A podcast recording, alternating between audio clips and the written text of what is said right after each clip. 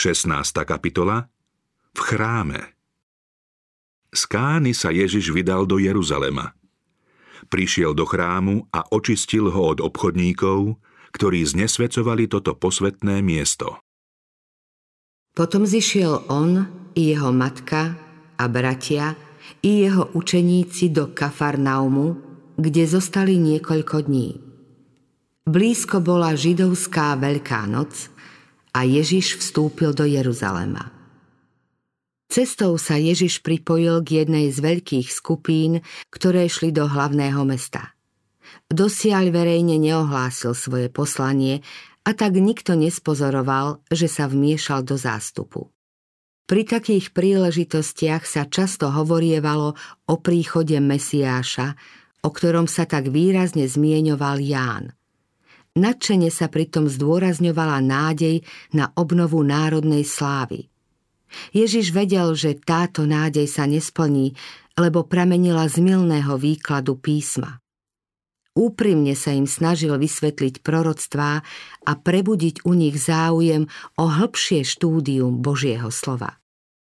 Židovskí vodcovia viedli ľudí k tomu, že v Jeruzaleme sa majú učiť uctievať Boha – na veľkonočné sviatky sa tu zhromažďovali veľké zástupy zo všetkých častí Palestíny i zo vzdialených krajín. Chrámové nádvorie zaplnila pestrá zmes ľudí. Mnohí z nich nemohli so sebou priniesť predpísané obete, ktoré mali byť predobrazom jedinej veľkej obete. Preto sa na vonkajšom nádvorí chrámu predávali a kupovali obetné zvieratá. Kupovali si ich všetky vrstvy ľudí. Všetky cudzie peniaze sa tu vymieniali za peniaz svetine. Každý žid musel platiť ročne pol šekela na zmierenie za seba a takto získané peniaze slúžili na údržbu chrámu. Ľudia okrem toho prinášali do chrámovej pokladnice veľké obnosy ako dobrovoľné dary – Každú cudziu menu bolo treba zameniť za tzv. chrámový šekel, ktorý sa používal na službu vo svetini. Výmena peňazí dávala príležitosť na podvody a vydieranie, z čoho sa rozvinul nakoniec nekalý obchod, na ktorom sa priživovali aj kňazi. Obchodníci žiadali za odpredané zvieratá nadmerné ceny a o zisk sa delili s kňazmi a poprednými mužmi, ktorí takto bohatli na úkor ľudu. Ľudia všeobecne verili, že bez obete Boh nepožehná ani ich deťom, ani ich poliam. To zaručovalo vysokú cenu obetných zvierat. Po takej púti by sa totiž nikto nevracal domov bez obetného úkonu, kvôli ktorému sem prišiel. Počas Veľkej noci sa obetovalo veľké množstvo zvierat a ich odbyt pri chráme bol značný. Zmetok, ktorý pri predaji vznikal, pripomínal skôr hlučné dobyčie trhovisko než svetý Boží chrám – Všade bolo počuť hlasné zjednávanie, bučanie dobytka, mekot oviec, hrkútanie holubov, cinkot mincí i zlostné dohadovanie. Zmetok bol taký veľký, že to vyrušovalo aj veriacich pri modlitbe. Slová, ktoré patrili najvyššiemu, zanikali v hluku, ktorý prenikal aj do chrámu. Židia boli na svoju zbožnosť neobyčajne hrdí – Tešili sa zo svojho chrámu a každého, kto by sa naň pozeral nevľúdne, považovali za rúhača. Pri chrámových obradoch boli veľmi prísni. No láska k peniazom potlačila všetky ich rozpaky. Vôbec si neuvedomovali, ako sa odchýlili od pôvodného zámeru služby, ktorú ustanovil sám Boh. Keď hospodin zostúpil na vrch Sinaj, Posvetil ho svojou prítomnosťou. Mojžiš dostal príkaz, aby vrch dal ohradiť a posvetiť. Zaznelo varovné slovo hospodinovo. Chránte sa vystúpiť na vrch, alebo dotknúť sa jeho okraja, lebo kto sa dotkne vrchu, prepadne smrti. Nech sa ho nedotkne ruka, lebo inak bude ukameňovaný alebo šípom zastrelený, či človek, či zviera a nezostane naživé. Z toho poznali, že kdekoľvek Boh prejavuje svoju prítomnosť, to miesto je sveté. Priestor Božieho chrámu mali pokladať za svetý. V hombe za ziskom však na to nedbali. Kňazi a poprední muži boli povolaní za Božích zástupcov v národe. Nemali dovoliť zneúctievanie chrámového nádvoria. Ľudu mali byť príkladom poctivosti a súcitu. Namiesto svojich zištných záujmov mali pamätať na postavenie a potreby veriacich a pohotovo pomáhať všetkým, čo si obetné zviera nemohli kúpiť. To však nekonali. Lakomstvo im zatvrdilo srdce. Na slávnosti sa zúčastnili aj ľudia trpiaci, chudobní a nešťastní. Boli tu slepí, hluchí, chromí a niektorých priniesli na nosidlách.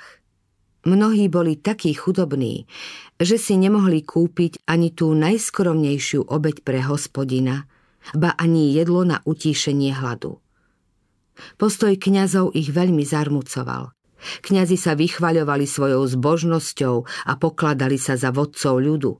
Boli však tvrdí a bezcitní. Márne ich o pomoc prosili chudobní, chorí a zomierajúci – ich utrpenie nevzbudzovalo v srdci kňazov ani trochu ľútosti. Vyčistenie chrámu Keď Ježiš vošiel do chrámu, všetko mu bolo jasné. Pozoroval nečestné obchodovanie.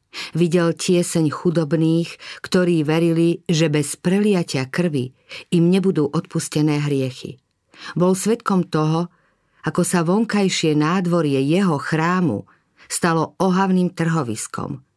Posvetné prostredie sa premenilo na rozsiahlu zmenáreň.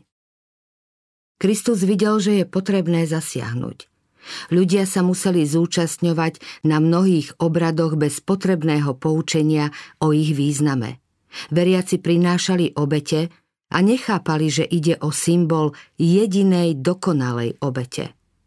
Nepoznaný a bezpocty stál medzi nimi ten, ktorý bol zmyslom ich obetnej služby. Veď vlastne on vydal obetné predpisy.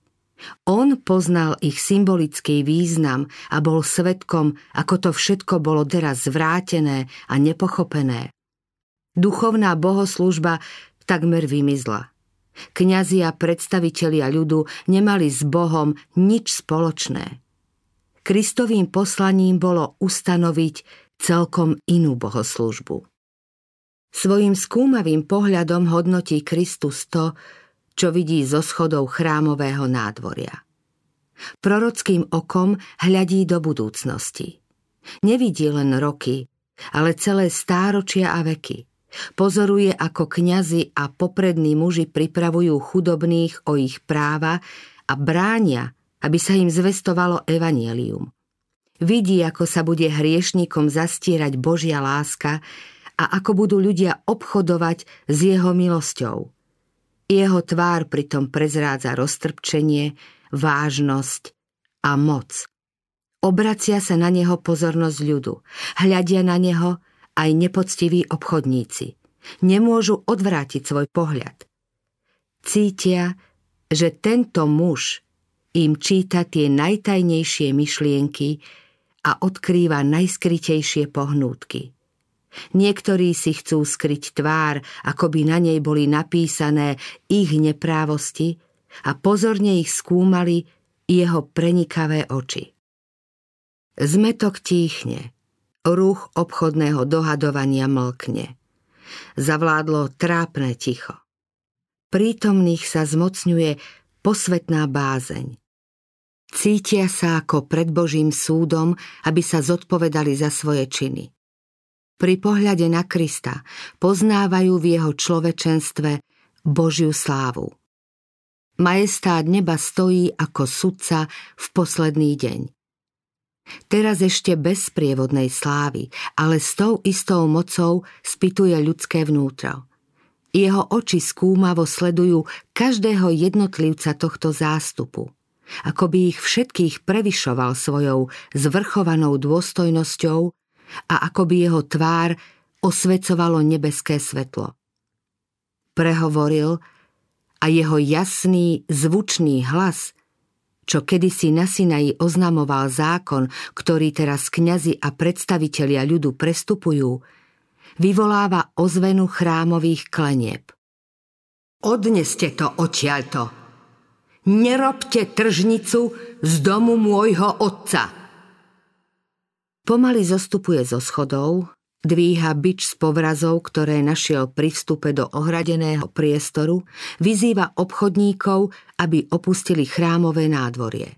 S nebývalou horlivosťou a prísnosťou prevracia stoly peňazomencov. Mince lietajú a zvučne dopadajú na mramorovú dlažbu. Nikto sa neodvažuje pochybovať o jeho moci. Nikto si nedovolí zbierať svoje nepoctivé peniaze – Ježiš síce nikoho neudrel, ale jednoduchý bič z povrazov je v jeho ruke taký strašný, ako ohnivý meč. Chrámoví úradníci, vypočítaví kňazi, dohadovači a obchodníci s dobytkom utekajú aj so svojimi ovcami a volmi preč, len aby unikli súdu jeho prítomnosti. V zástupe nastáva zmetok. Každý si uvedomuje prítomnosť jeho božstva. Zo zblednutých pier počuť zdesené výkriky. Aj učeníci sa chvejú. Ježišove neobvyklé slová a počínanie ich naplnilo posvetnou bázňou. Rozpamätali sa, že je o ňom napísané Horlenie za tvoj dom strávilo ma. O chvíľu je hlučný dav so svojím tovarom preč z pánovho chrámu. Na nádvorí prestalo hriešne kupčenie a zmetok vystriedalo hlboké ticho a vážnosť. Ako kedysi hospodinová prítomnosť posvetila vrch, tak teraz posvetila chrám vybudovaný na jeho poctu. Význam Ježišovho činu Očistením chrámu Ježiš oznamoval svoje mesiášské poslanie a začal svoju činnosť. Chrám postavený za príbytok Božej prítomnosti mal byť názorným poučením pre Izrael i pre celý svet. Od väčšnosti bolo Božím zámerom, aby každá stvorená bytosť, od žiariaceho a svetého cherubína až po človeka, bola stvoriteľovým príbytkom. Následkom hriechu ľudstvo prestalo byť Božím chrámom zlom znečistené a zatemnené ľudské srdce, už nezjavovalo Božiu slávu. Vtelením Božieho syna sa však nebeský zámer naplnil. Boh prebýva v človečenstve a spasiteľnou milosťou sa srdce človeka opäť stáva jeho chrámom. Boh chcel, aby Jeruzalemský chrám bol trvalým svetkom vznešeného určenia každého človeka. Židia však nepochopili význam stavby, na ktorú boli takí pyšní. Nežili tak, aby v nich mohol prebývať Boží duch. Nádvorie Jeruzalemského chrámu, plné ruchu, nečestného obchodovania, až príliš verne znázorňovalo chrám srdca, poškvrneného telesnosťou a nesvetými myšlienkami. Očistením chrámu od kupcov a predavačov dal Ježiš jasne najavo svoje poslanie. Prišiel očistiť srdce od poškvrn hriechu, prízemných žiadostí, sebeckých záľub a zlých návykov, ktoré ho ničia. Zrazu príde do svojho chrámu pán, ktorého hľadáte, a posol zmluvy, v ktorom máte záľubu. Aj hľa, prichádza, vraví hospodin mocností. Kto znesie deň jeho príchodu? Kto obstojí, keď sa zjaví? Veď on je ako tavičov oheň a práčov lúch. Posadí sa ako tavič a čistič striebra a prečistí levitov. Tríbiť ich bude ako zlato a striebro. Neviete, že ste Boží chrám a že vo vás prebýva Boží duch? Kto by teda Boží chrám zničil? Toho zničí Boh? lebo Boží chrám je svetý a ním ste vy. Nikto sa nemôže sám zbaviť zla, ktoré sa zmocnilo jeho srdca. Chrám duše môže očistiť len Kristus. On však do neho nevchádza násilne. Do srdca nevstupuje ako kedysi do chrámu, ale hovorí Hľa, stojím pri dverách a klopem. Kto počúvne môj hlas a otvorí dvere, k tomu vojdem a budem s ním večerať a on so mnou. Nepríde však len na jeden deň, lebo hovorí, budem v nich prebývať a medzi nimi chodiť a oni budú mojím ľudom a rozšliape naše viny a uvrhne do hlbín mora všetky naše neprávosti. Jeho prítomnosť očistí a posvetí dušu aby mohla byť svetým chrámom hospodinovým, Božím príbytkom v duchu. Vyľakaní kňazi a predstavitelia ľudu sa vytratili z chrámového nádvoria pred prenikavým pohľadom, ktorý čítal v ich srdci. Cestou stretávali iných, čo šli do chrámu. Radili im, aby sa vrátili, rozprávali im, čo videli a počuli. Kristus Hľadel na utekajúcich a bolo mu ich ľúto, lebo sa vydesili a vôbec nechápali zmysel pravej bohoslúžby. V tejto scéne videl predobraz rozptýlenia celého židovského národa ako následok jeho bezbožnosti a zatvrdenosti. Prečo však z chrámu utekali kňazi? Prečo nezostali na mieste? Ten, ktorý ich poslal preč, bol syn Tesára, chudobný Galilejčan, ktorý nemal nejaké pozemské postavenie či moc. Prečo mu neodporovali? Prečo opustili nepoctivo nadobudnutý zisk a utiekli na príkaz tohto zdanlivo celkom bezvýznamného človeka? Kristus hovoril zvrchovane ako kráľ a v jeho zjave a tóne hlasu bolo niečo neodolateľné. Pri napomínaní si ako nikdy predtým uvedomili, že sú vlastne pokrytci a zlodeji. Keď v Kristovom ľudskom tele postrehli záblesk božstva, nielen, že v jeho tvári zbadali rozhorčenie, ale uvedomili si dosah jeho slov.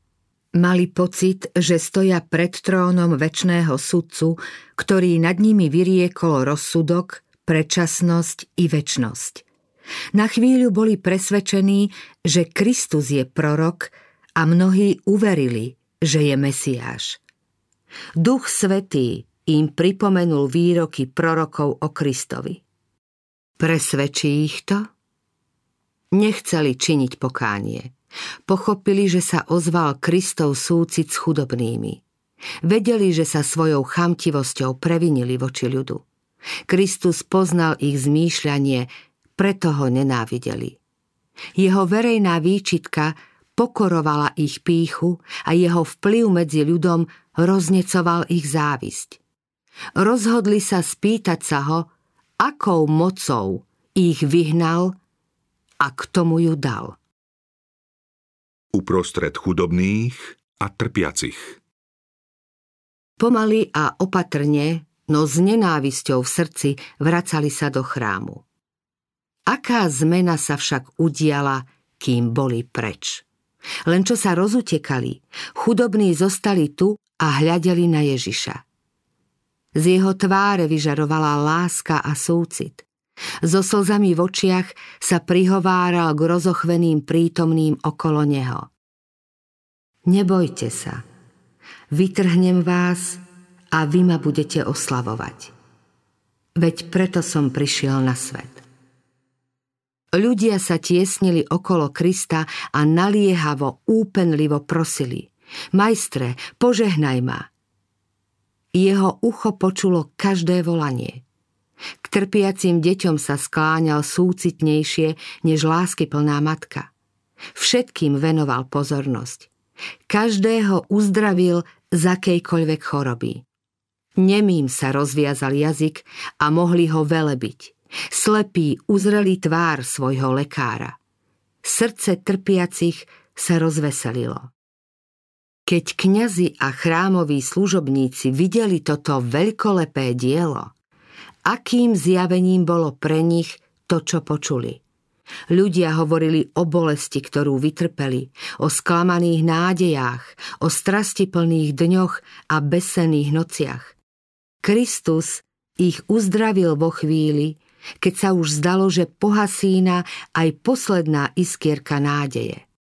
Bremeno bolo priťažké, hovoril jeden, no našiel som pomocníka. Je to Kristus, Syn Boží. Chcem mu bezvýhradne slúžiť. Rodičia povedali svojim deťom, on vás zachránil, vzdávajte mu chválu. Hlasy detí a mladých ľudí, otcov a matiek, priateľov a ostatných zhromaždených vyjadrovali vďaku a chválu. Ich srdcia boli plné nádeje a radosti. Pokoj ovládol ich myseľ. Boli uzdravení duševne i telesne. Vrátili sa domov a všade rozprávali o Ježišovej nevýslovnej láske. Títo uzdravení ľudia neboli pri Kristovom ukrižovaní v zástupe tých, čo volali Ukrižuj ho, ukrižuj ho. Cítili s Ježišom, lebo si uvedomovali jeho veľké milosrdenstvo a obdivuhodnú moc. Poznali ho ako svojho spasiteľa, pretože im vrátil telesné i duševné zdravie. Pri počúvaní apoštolov Božie slovo preniklo do srdca a pomohlo im chápať jeho zmysel. Stali sa sprostredkovateľmi Božej milosti a nástrojmi Božej záchrany. Zástup, ktorý sa z chrámového nádvoria vytratil, pomaly sa začal vracať. Ľudia sa čiastočne spametali z paniky, ktorá sa ich zmocnila, ale ich tváre prezrádzali nerozhodnosť a ustrašenosť. S údivom hľadeli na Ježišove skutky a boli presvedčení, že v ňom sa naplnili mesiášske proroctvá. Hriech znesvetenia chrámu zostal predovšetkým na kňazoch. Ich zásluhou sa nádvorie zmenilo na trhovisko. V porovnaní s tým bol ľud bez viny. Ježišova božská moc na ľud zapôsobila, no vplyv kňazov a predstavených ľudu bol silnejší. Na Kristovo poslanie hľadeli ako na novotu a pochybovali o jeho práve zasahovať do toho, čo predstavení chrámu dovolili. Boli pohoršení, že sa prerušil obchod a umlčovali v sebe hlas Ducha Svetého. Kňazi a predstavitelia ľudu mali predovšetkým vidieť v Ježišovi pánovho pomazaného. Práve v ich rukách boli posvetné zvitky s popisom jeho poslania a vedeli, že očistenie chrámu bolo prejavom nadľudskej moci.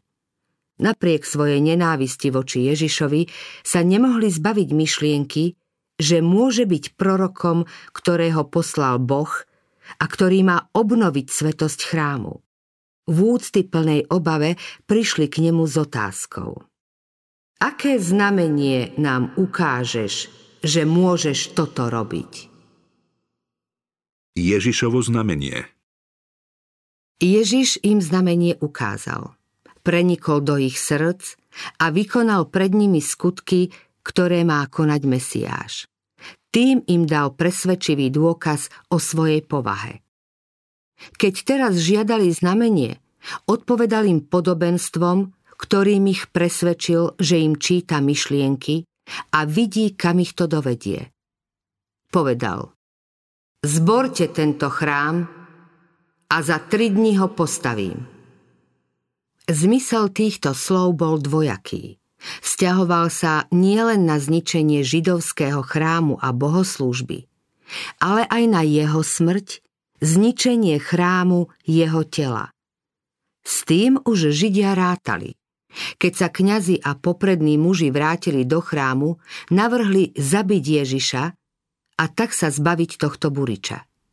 Keď ich však on na tento zámer upozornil, nerozumeli mu. Jeho slová vzťahovali len na Jeruzalemský chrám, a pohoršene volali. 46 rokov stavali tento chrám a ty ho postavíš za 3 dni? Mali pocit, že Ježišova odpoveď im dáva dostatočný dôvod na neveru a utvrdili sa vo svojom odmietavom postoji k nemu. Skutočný zmysel svojich slov Kristus zámerne zahmlil nielen kvôli neveriacim Židom, ale aj kvôli svojim učeníkom – Vedel, že jeho nepriatelia by ich prekrútili a zneužili proti nemu. Keď ho budú súdiť, poslúžia im na obžalobu Krista a na Golgote mu ich posmešne vmetú do tváre. Vysvetliť by ich však teraz znamenalo oboznamovať učeníkov s jeho utrpením a zarmucovať ich vo chvíli, keď na taký žiaľ neboli vôbec pripravení. Okrem toho vysvetlenie by Židom predčasne naznačilo výsledok ich zaujatosti a nevery. Vydali sa po ceste, po ktorej pôjdu stále ďalej, kým obetného baránka neprivedú na zabitie. Slová, ktoré Kristus vyslovil, patrili tým, čo mali v Neho uveriť. Vedel, že si ich budú pripomínať. Pri príležitosti veľkonočných sviatkov ich mali počuť tisíce ľudí a tí ich mali zvestovať do všetkých končín sveta. Pravý zmysel týchto slov mal vyniknúť až po jeho zmrtvých staní. Pre mnohých mali byť vrcholným dôkazom jeho božstva. Pre duchovnú slepotu často ani Kristovi učeníci nechápali jeho naučenia. Mnohé z nich im vysvetlili len nasledujúce udalosti. Jeho slová im boli posilou, keď už nebol medzi nimi. Slová o Jeruzalemskom chráme Zborte tento chrám a za tri dní ho postavím, mali hĺbší význam, ktorý poslucháči nepostrehli. Kristus bol základom i životom chrámu. Chrámové služby boli predobrazom obete Božieho syna. Kňazská služba mala predstavovať jeho prostrednícku službu. Celý systém obetnej bohoslúžby bol symbolom spasiteľovej smrti za vykúpenie sveta. Všetky obete stratia svoj zmysel pri veľkej udalosti, ktorú tieto obete po celé veky názorne sprítomňovali. Keďže celý obradný systém symbolizoval Krista, bez neho nemal cenu. Keď Židia Krista definitívne zavrhli a vydali ho na smrť, zavrhli vlastne všetko, čo chrámu a jeho službám dávalo zmysel. Chrám prestal byť svetý. Bol odsúdený na zničenie. Onoho dňa obetné dary s celou obradnou službou stratili svoj význam. Tieto obete nevyjadrovali vieru v spasiteľa. Boli ako Kainova obeď. Usmrtením Krista si Židia vlastne sami zničili chrám. Pri Kristovom ukrižovaní sa chrámová opona roztrhla na dvoje, z hora nadol, na znamenie, že najväčšia obeď bola prinesená a že obetný systém sa navždy skončil. Za tri dni ho postavím. Zdalo sa, že spasiteľovou smrťou zvíťazili mocnosti temnoty a jasali nad svojim úspechom. Ježiš však z prenajatého Jozefovho hrobu vyšiel ako víťaz. Odzbrojil kniežatstvá a mocnosti, verejne ich predviedol a triumfoval nad nimi. Kristus sa na základe svojej smrti a vzkriesenia stal služobníkom pravého stánku, ktorý postavil pán a nie človek. Židovskú svetiňu a neskôr aj židovský chrám postavili ľudia, ale nebeskú svetiňu, ktorá bola vzorom pozemského svetostánku, nepostavil človek. Tu hľa je muž. Výhonok je jeho meno. On postaví chrám hospodinov, dostane kráľovskú česť a bude sedieť a panovať na svojom tróne a bude kňazom na svojom tróne. Obetná služba, ktorá symbolizovala Krista, zanikla. Pozornosť ľudí sa však obrátila na pravú obeď za hriechy sveta. Pozemské kňazstvo prestalo, no my hľadíme na Ježiša, služobníka novej zmluvy a na pokropenie krvou, ktorá volá hlasnejšie ako Ábelova. Kým stojí prvý stánok, cesta do svetine ešte nie je zjavná. Ale keď prišiel Kristus, veľkňaz budúcich darov, cez väčší a dokonalejší stánok, nie urobený rukou, raz navždy vošiel do svetine so svojou vlastnou krvou a tak získal väčné vykúpenie. Preto môže naveky spasiť tých, ktorí skrze Neho prichádzajú k Bohu, lebo žije stále, aby sa za nich prihováral. Aj keď sa kňazská služba z pozemského svetostánku prenesie do nebeského a aj keď sa svetiňa i náš veľkňaz ľudskému zraku stratia, učeníci nemali byť o nič ukrátení. Spasiteľova neprítomnosť nemala nijako narušiť ani oslabiť ich vzájomné spojenie. Zatiaľ, čo Ježiš koná službu v nebeskej svetini, Svojím duchom stále slúži svojej pozemskej cirkvi. Ľudské oko ho síce nevidí, ale jeho zasľúbenie, ktorým sa lúčil so svojimi učeníkmi, sa plní. Ja som s vami po všetky dni až do konca sveta. Slúžobníkom, ktorých si povoláva, udeluje moc a svojou prítomnosťou stále posilňuje svoju církev. Keďže teda máme vznešeného veľkňaza, Ježiša, Božieho syna, držme sa svojho vyznania. Veď nemáme veľkňaza, ktorý by nemohol cítiť s našimi slabosťami. Veď bol podobne skúšaný vo všetkom okrem hriechu. Pristupujme teda s dôverou k trónu milosti, aby sme dosiahli milosrdenstvo a našli milosť a pomoc v pravom čase.